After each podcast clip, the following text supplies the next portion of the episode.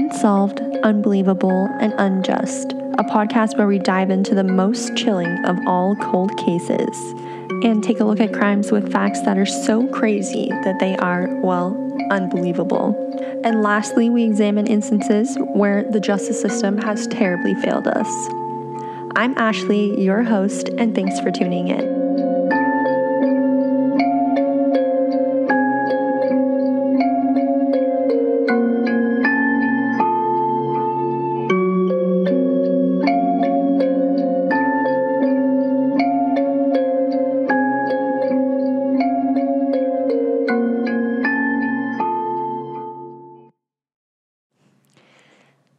Fellow true crime lovers, this is Ashley, and welcome to the very first episode of Unsolved, Unbelievable, and Unjust.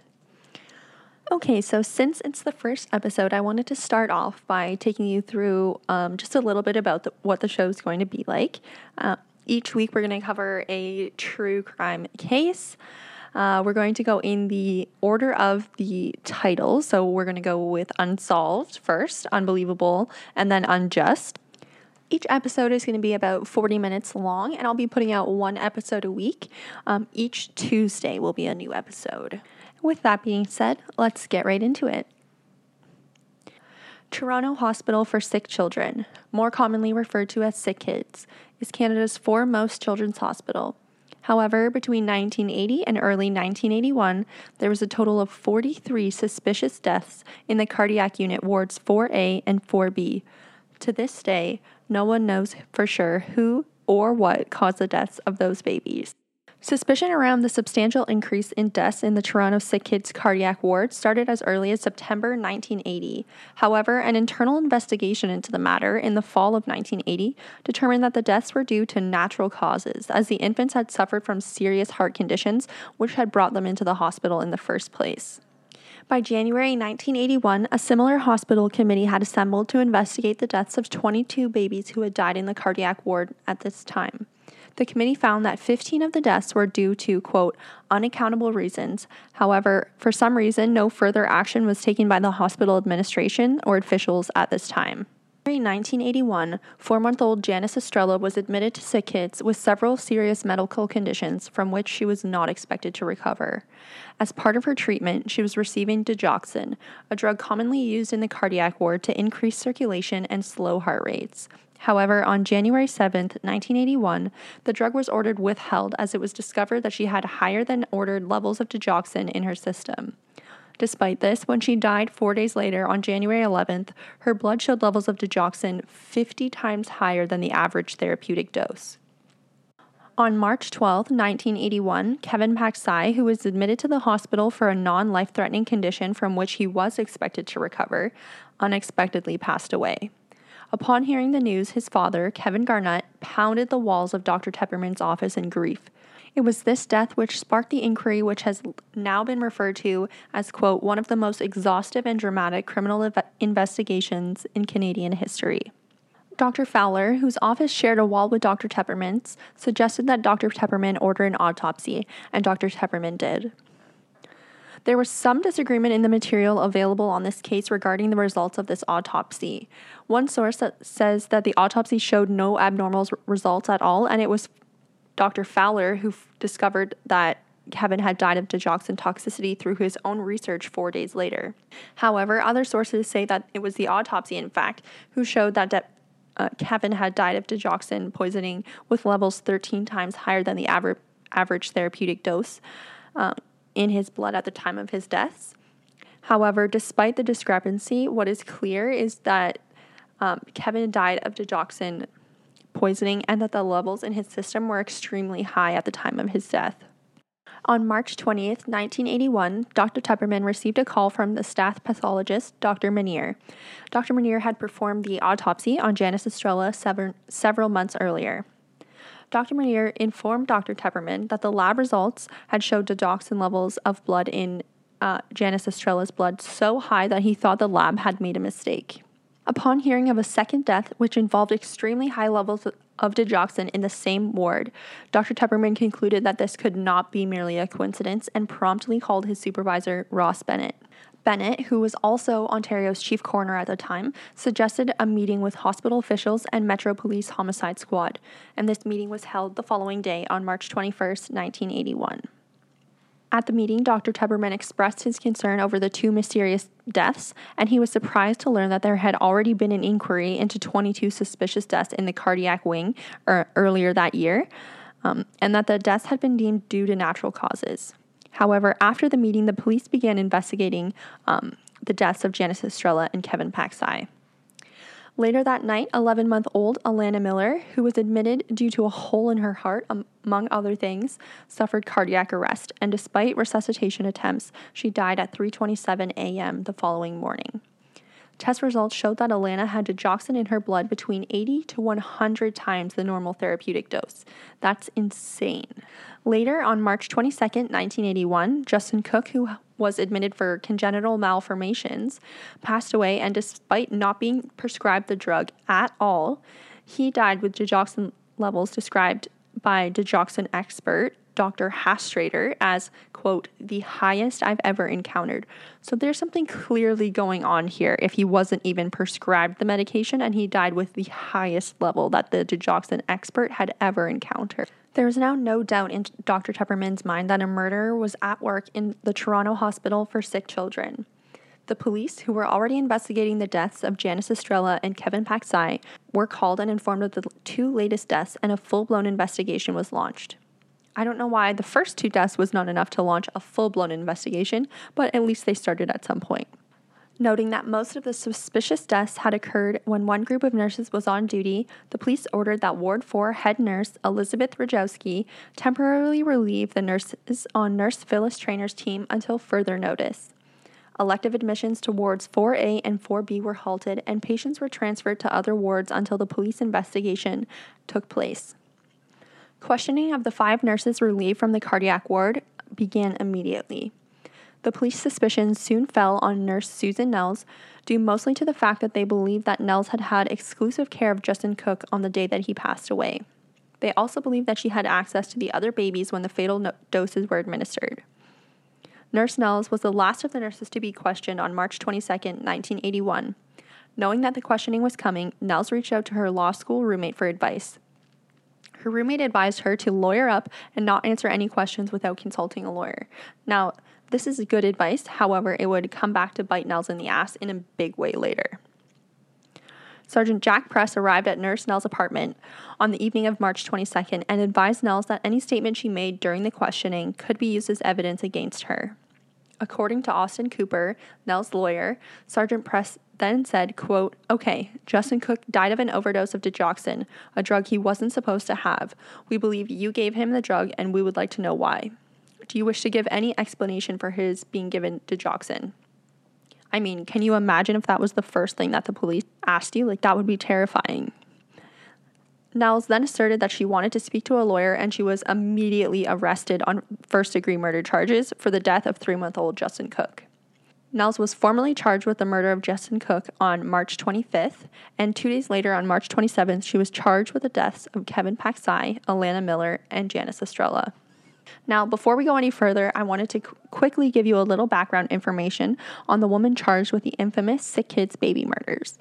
Unfortunately, little is publicly known about Susan Nelles' upbringing.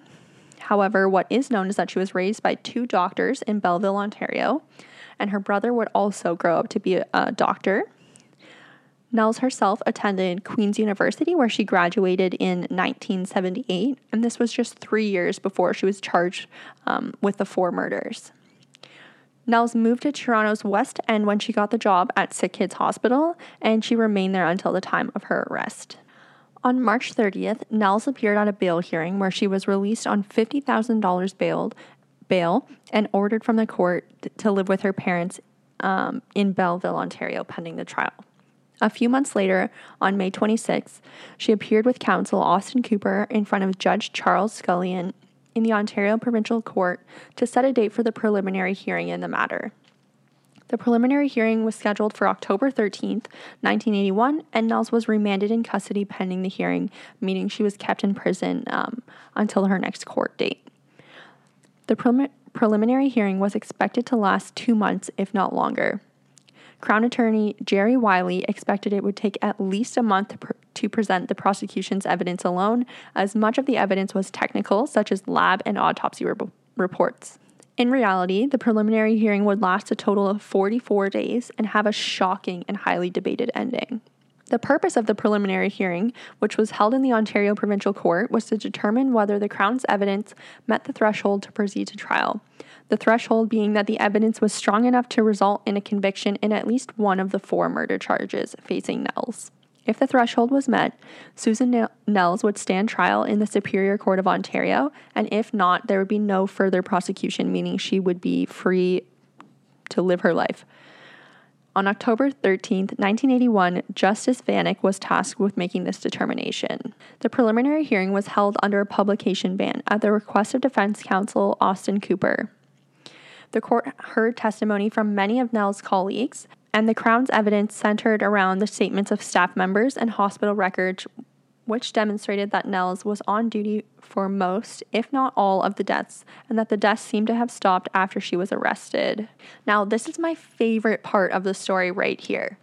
In a bit of a shocking twist, many nurses testified that strange things were happening around the hospital, such as finding strange marks written in red lipstick on hospital doors, staff lockers, and staff vehicles.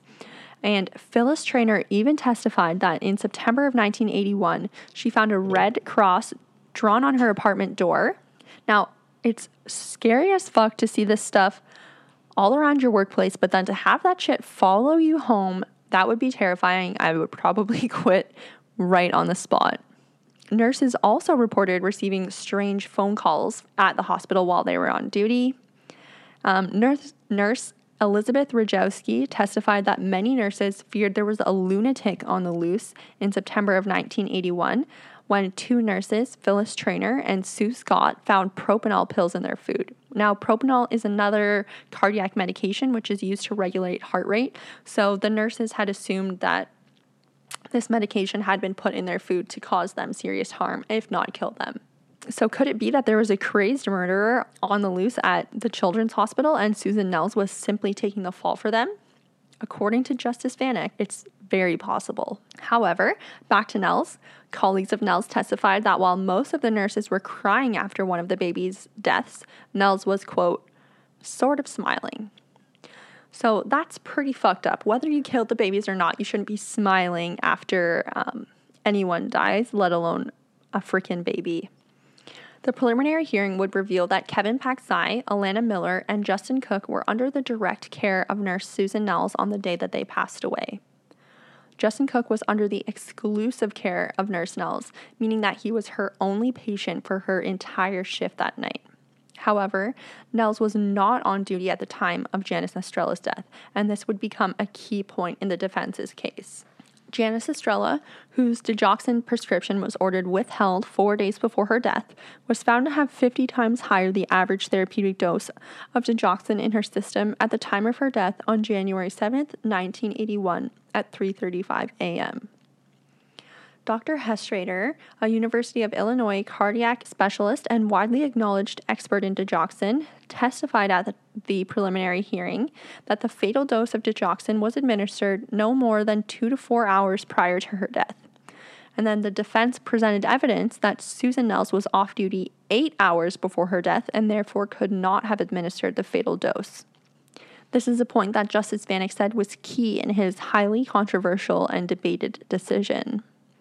In addition, the defense presented evidence that while Justin Cook was under Nelles' exclusive care for her entire shift, she was relieved by her supervisor to take breaks, and this created an opportunity for someone else to administer the fatal dose of the drug.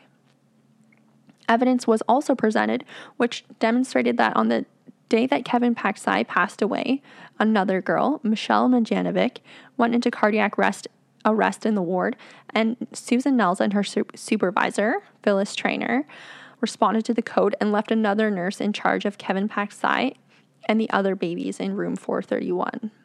Upon returning to room four thirty-one, Nelles noticed that Kevin had become rigid and called for the ward resident right away. However, Nelles claimed that the two doctors who responded seemed completely unalarmed of Kevin's condition and merely put a hold on his digoxin dose and ordered a blood test to determine the levels of the drug in his bloodstream. Unsatisfied with this response, the nursing supervisor, Lynn Johnson, convinced I C U resident Doctor Colin Constigan to examine Kevin. However, unfortunately, Doctor Constigan arrived too late. Kevin's heart faltered at three forty-five a.m., and he passed away at ten ten that morning. The defense counsel also brought forward evidence of Stephanie Lombardo, whose body was exhumed as part of the police's investigation. Stephanie died on December twenty-third, nineteen eighty, while Susan Nelles was away on Christmas holidays.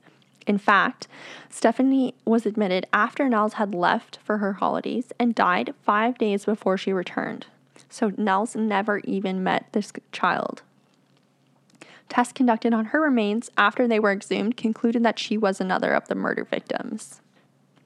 In another shocking twist, the hearing revealed that hospital officials had deliberately misled investigators during their investigation into the deaths. Uh, hospital officials had lied about not having documents related to an inquest in neonatal ward seven F. The inquest revealed that in January nineteen eighty-one, one baby and 14 others fell ill, or sorry, one baby died and fourteen others fell ill after receiving doses of adrenaline rather than the vitamin E that they were prescribed.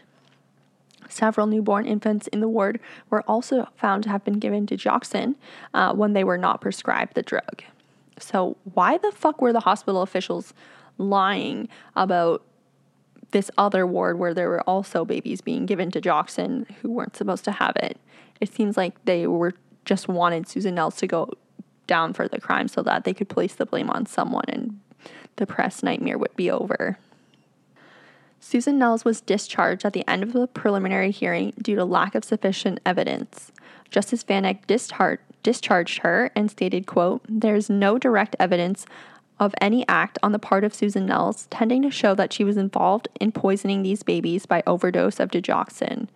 No evidence either of any suspicious or untoward conduct, of consciousness of guilt or cover-up, and all of her actions are perfectly consistent with the due and proper performance of her regular duties as a registered nurse." In his judgment, he further stated that, quote, "We are dealing with an aberrant, twisted, warped personality, someone who poisons babies at a hospital with digoxin, and strange things might be expected to happen." So I think it's safe to say that he's referencing the testimony of all the nurses who think that there was a lunatic loose in the hospital in nineteen eighty-one. And at this point, that seems way more likely than the fact that Susan Nelles had anything to do with these murders. Justice Vanek criticized the Crown's arguments as being somewhat circular when they suggested that although Susan Nelles was off-duty when Janice Estrella was given her fatal dose, she must have been responsible for Janice Estrella's death because she was obviously responsible for the for the other deaths. Um, and Justice Vanek stated, quote, "The evidence discloses quite the contrary, that instead of the Cook case explaining Estrella, the Estrella case explains Cook. If she didn't kill Estrella, she didn't kill Pacsai, Cook, or Miller either." In closing, Vanek stated that the hearing had proved that the four murders which Nelles had been accused of and the fifth um, death of Stephanie Lombardo had in fact been committed, and the only qu- remaining question, he said, is, who did it? After Nelles was discharged, Ontario Attorney General Roy McMurtry called for a public inquiry. The goals of the public inquiry were to investigate how the babies died, why Nelles was arrested, and to provide the public with the fullest accounting of what happened. So this sounds like something that they should do after like all unsolved cases. The police also decided to reopen the investigation into the forty-three suspicious deaths after Nelles was discharged. On December fourteenth, nineteen eighty-two, six months after Nelles had been discharged, the police announced that they had new leads. However, the leads evidently did not lead anywhere, as this case is obviously still unsolved. And uh, on February ninth, nineteen eighty-three, the police chief, Jack Aykroyd, stated that the Metro Police still did not have enough evidence to lay any further charges. The C D C released a report on their investigation in, into the deaths in February nineteen eighty-three. The report claimed that of the thirty-six deaths in the hospital's cardiac wards between July nineteen eighty and March nineteen eighty-one, eighteen of them were suspicious. Of the eighteen suspicious deaths, they found that digoxin overdose probably caused seven of them. And the report also named a nurse that was in the cardiac ward when all of the twenty-eight most suspicious deaths occurred, and it wasn't Susan Nelles. On April twenty-first, nineteen eighty-three, the public inquiry began. The inquiry, which was presided over by Justice Samuel Grange, uh, and a specially convened royal commission, would come to be known as the Grange Inquiry. The commission had subpoena power, but the Ontario Public Act prevented Justice Grange from making a finding of any criminal or civil wrongdoing. In stark contrast to the publication ban that surrounded the preliminary hearing, Justice Grange permitted T V and radio reporters to be present and record the entire proceeding. So as you can imagine, this was an absolute media frenzy. Kevin Cox, one of the two journalists sitting in on the Grange Inquiry every day, said, "It was the most bizarre murder case I think we'll ever see in this country. You can't sensationalize this. You've got mass murder of innocent little babies, quite possibly by someone who was taking care of them, a case that's impossible to crack." And I literally couldn't have said it better myself. Like, no wonder this case was a media frenzy. It's literally mass murder of babies. Like thirty-six suspicious deaths. That is crazy. Who the fuck is out there murdering any babies, let alone thirty-six babies, and babies who were gonna likely die anyways? Like, that is so fucked up, and it takes a seriously twisted individual to do that. Kevin Cox was also quoted saying, "Grange tried in every way he possibly could to get to the bottom of what happened to those kids, and he had to take people right through the emotional wringer, and he did." So good on you, Justice Grange. The inquiry investigated the deaths of thirty-six babies who died in cardiac ward units four A and four B between June thirtieth, nineteen eighty and March twenty-second, nineteen eighty-one. In total, sixty-four witnesses testified, and transcripts of the proceeding would total forty-four thousand pages. Testimony during the inquir- inquiry... Inquir- inquiry? I don't... Did I just have a stroke? Um, testimony during the inquiry turned focus on Phyllis Trainer, who was the leader of Susan Nelles' nursing team. Nurse Bertha Bell testified that on March twentieth, nineteen eighty-one, around midnight, she saw Phyllis Trainer inject Alana Miller with an unidentified drug via her intravenous bottle feeder. The baby, who was assigned to new- nurse Susan Nelles' duty that night, died at three twenty-seven a.m., and an the autopsy showed a larger amount of digoxin in her body than had been ordered. So it literally seems like Bertha Bell caught Susan, or sorry, Phyllis Trainer red-handed right there. Like, hello. It was already proved that it wasn't Susan Nelles, so clearly it's Miss Phyllis Trainer. But anyways, according to Bell, the nurse's notes and the chart did not reflect the injection she saw Trainer giving um, Alana Miller.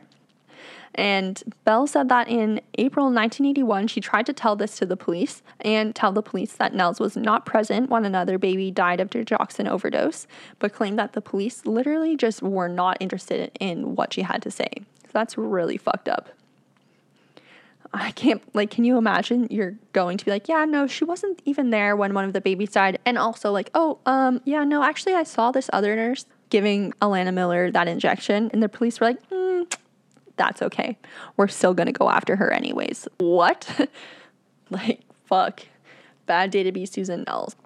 Nurse Kathy Kusel testified that before Nelles was arrested, she thought Trainer was behind the baby deaths. Other nurses also claimed that Trainer was so obsessed with the deaths that her co-workers found her hard to work with.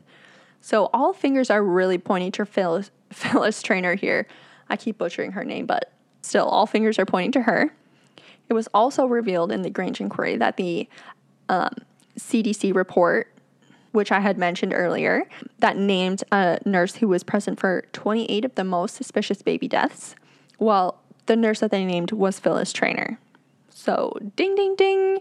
I don't know why this is still an unsolved case. It looks like I just solved it right here. Testimony regarding Trainer became very controversial during the inquiry. The Canadian Civil Liberties Union accused the inquiry of becoming a trial, and Nelles' new lawyer, John Sapinka, complained that witnesses were giving opinions about who they thought was responsible for the deaths, and those being named were not get, being given a chance to reply. The matter was raised all the way to the Ontario Court of Appeal, uh, where the judge confirmed that Justice Grange can name anyone who he finds to have administered digoxin overdoses. Thank fucking God, isn't that the whole point of this inquiry? After the nurses testified, the focus of the inquiry shifted to the conduct of the police, and it was at this point that Nelles made an im- appearance at the inquiry for the first time. The entire time that she was present in the courtroom, the courtroom camera was focused on her face. Nelles testified that the police seemed completely uninterested of any evidence that suggested that she was not guilty. In his long-awaited report, Justice Grange confirmed that Justin Cook, Kristen Wood, whose post-mortem digoxin level was the highest ever recorded, along with Alana Miller, Kevin Pacsai, Janice Estrella, Jordan Hines, Stephanie Lombardo, and Jesse Belanger, all died of digoxin toxicity. In total, he concluded that eight babies had been murdered by digo- deliberate digoxin overdose. He also concluded that five deaths were highly suspicious of digoxin toxicity, meaning, quote, those who I believe died of an overdose of digoxin, but for whom there exists no reliable toxicological data to support this belief. These included Laura Woodcock, Amber Dawson, Antonio Velasquez, John Onifer, and Rael Gosselin.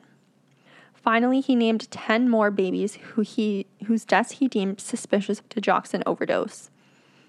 In these deaths, the terminal events were consistent with digoxin overdose, and there was other evidence pointing in the direction of digoxin overdose. However, there was not enough evidence for it to be conclusive.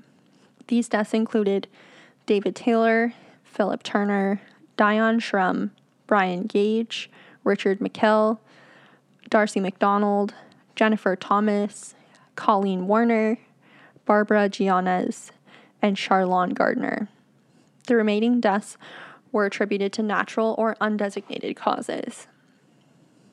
Just like Justice Velasquez, Justice Grange found no guilt on the part of Susan Nelles and concluded that the police thought that she was guilty going into the interview on March twenty-second, nineteen eighty-one. Now, here is where you're going to find out how Nelles asking for a lawyer um, bit her in the ass.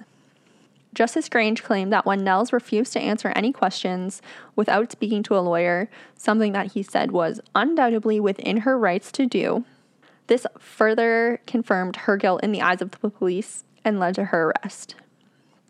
However, he did find fault on the part of the Crown.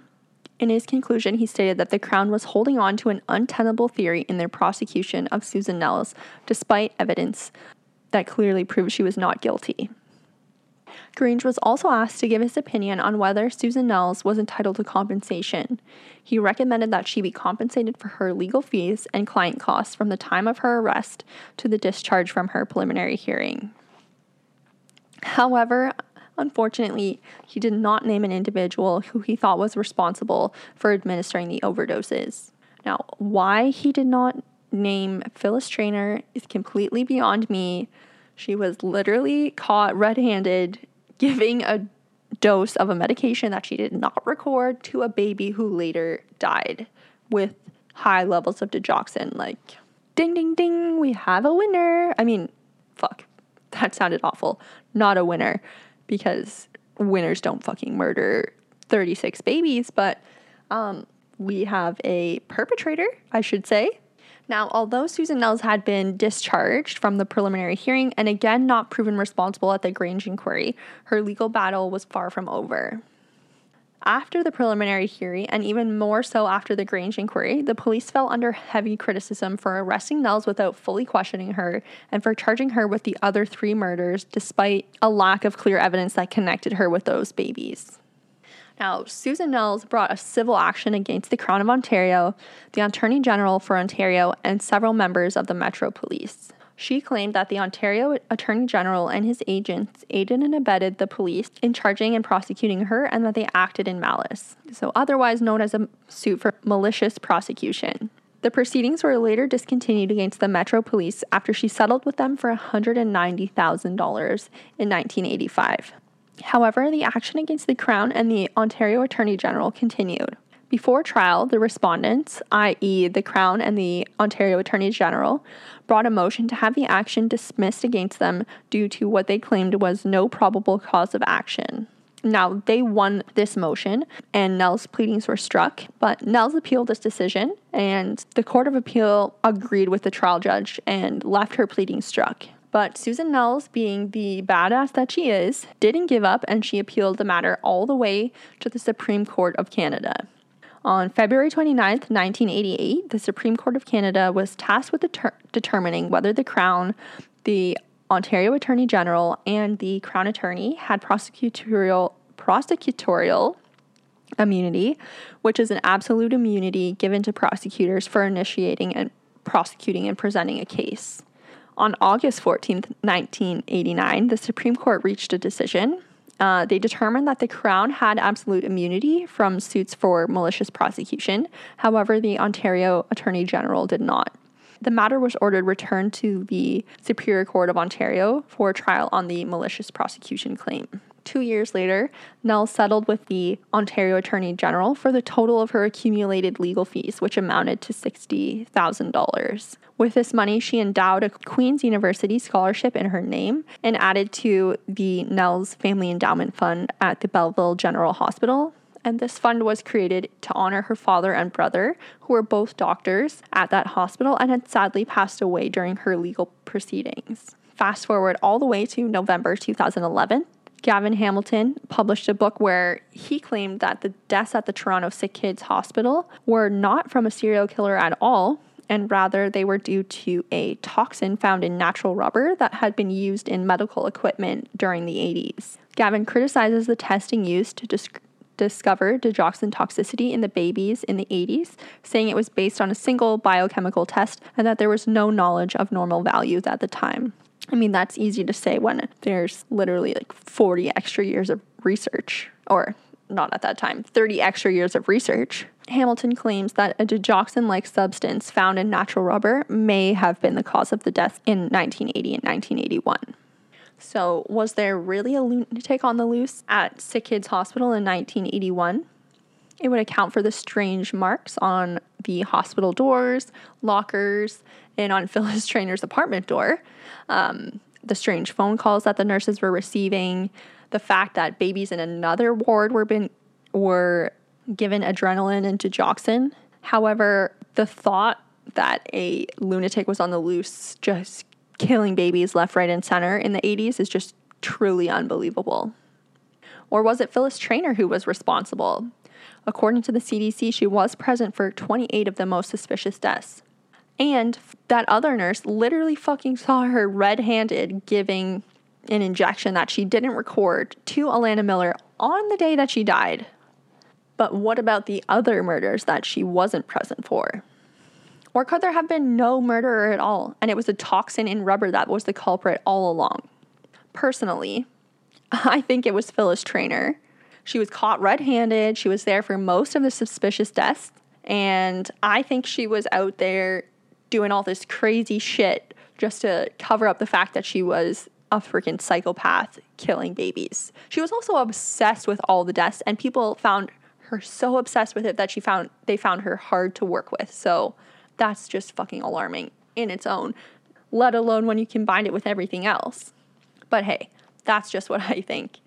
If you have a theory about this case, I would absolutely love to hear it. So please feel free to email me, reach out to me on Twitter. I will, or Twitter, Facebook, Instagram. I'll leave all that information down below in the show notes. Thank you guys all so much for tuning in. Um, I hope you liked what you heard. If you did, please like, review, subscribe, all of that good stuff. If you didn't, I would love to know why. Please keep the criticism constructive. Um, until next time, this is Unsolved, Unjust, and Unbelievable. Oops, that's not the name of my show. Until next time, it is Unsolved, Unbelievable, and Just. Thank you so much for tuning in.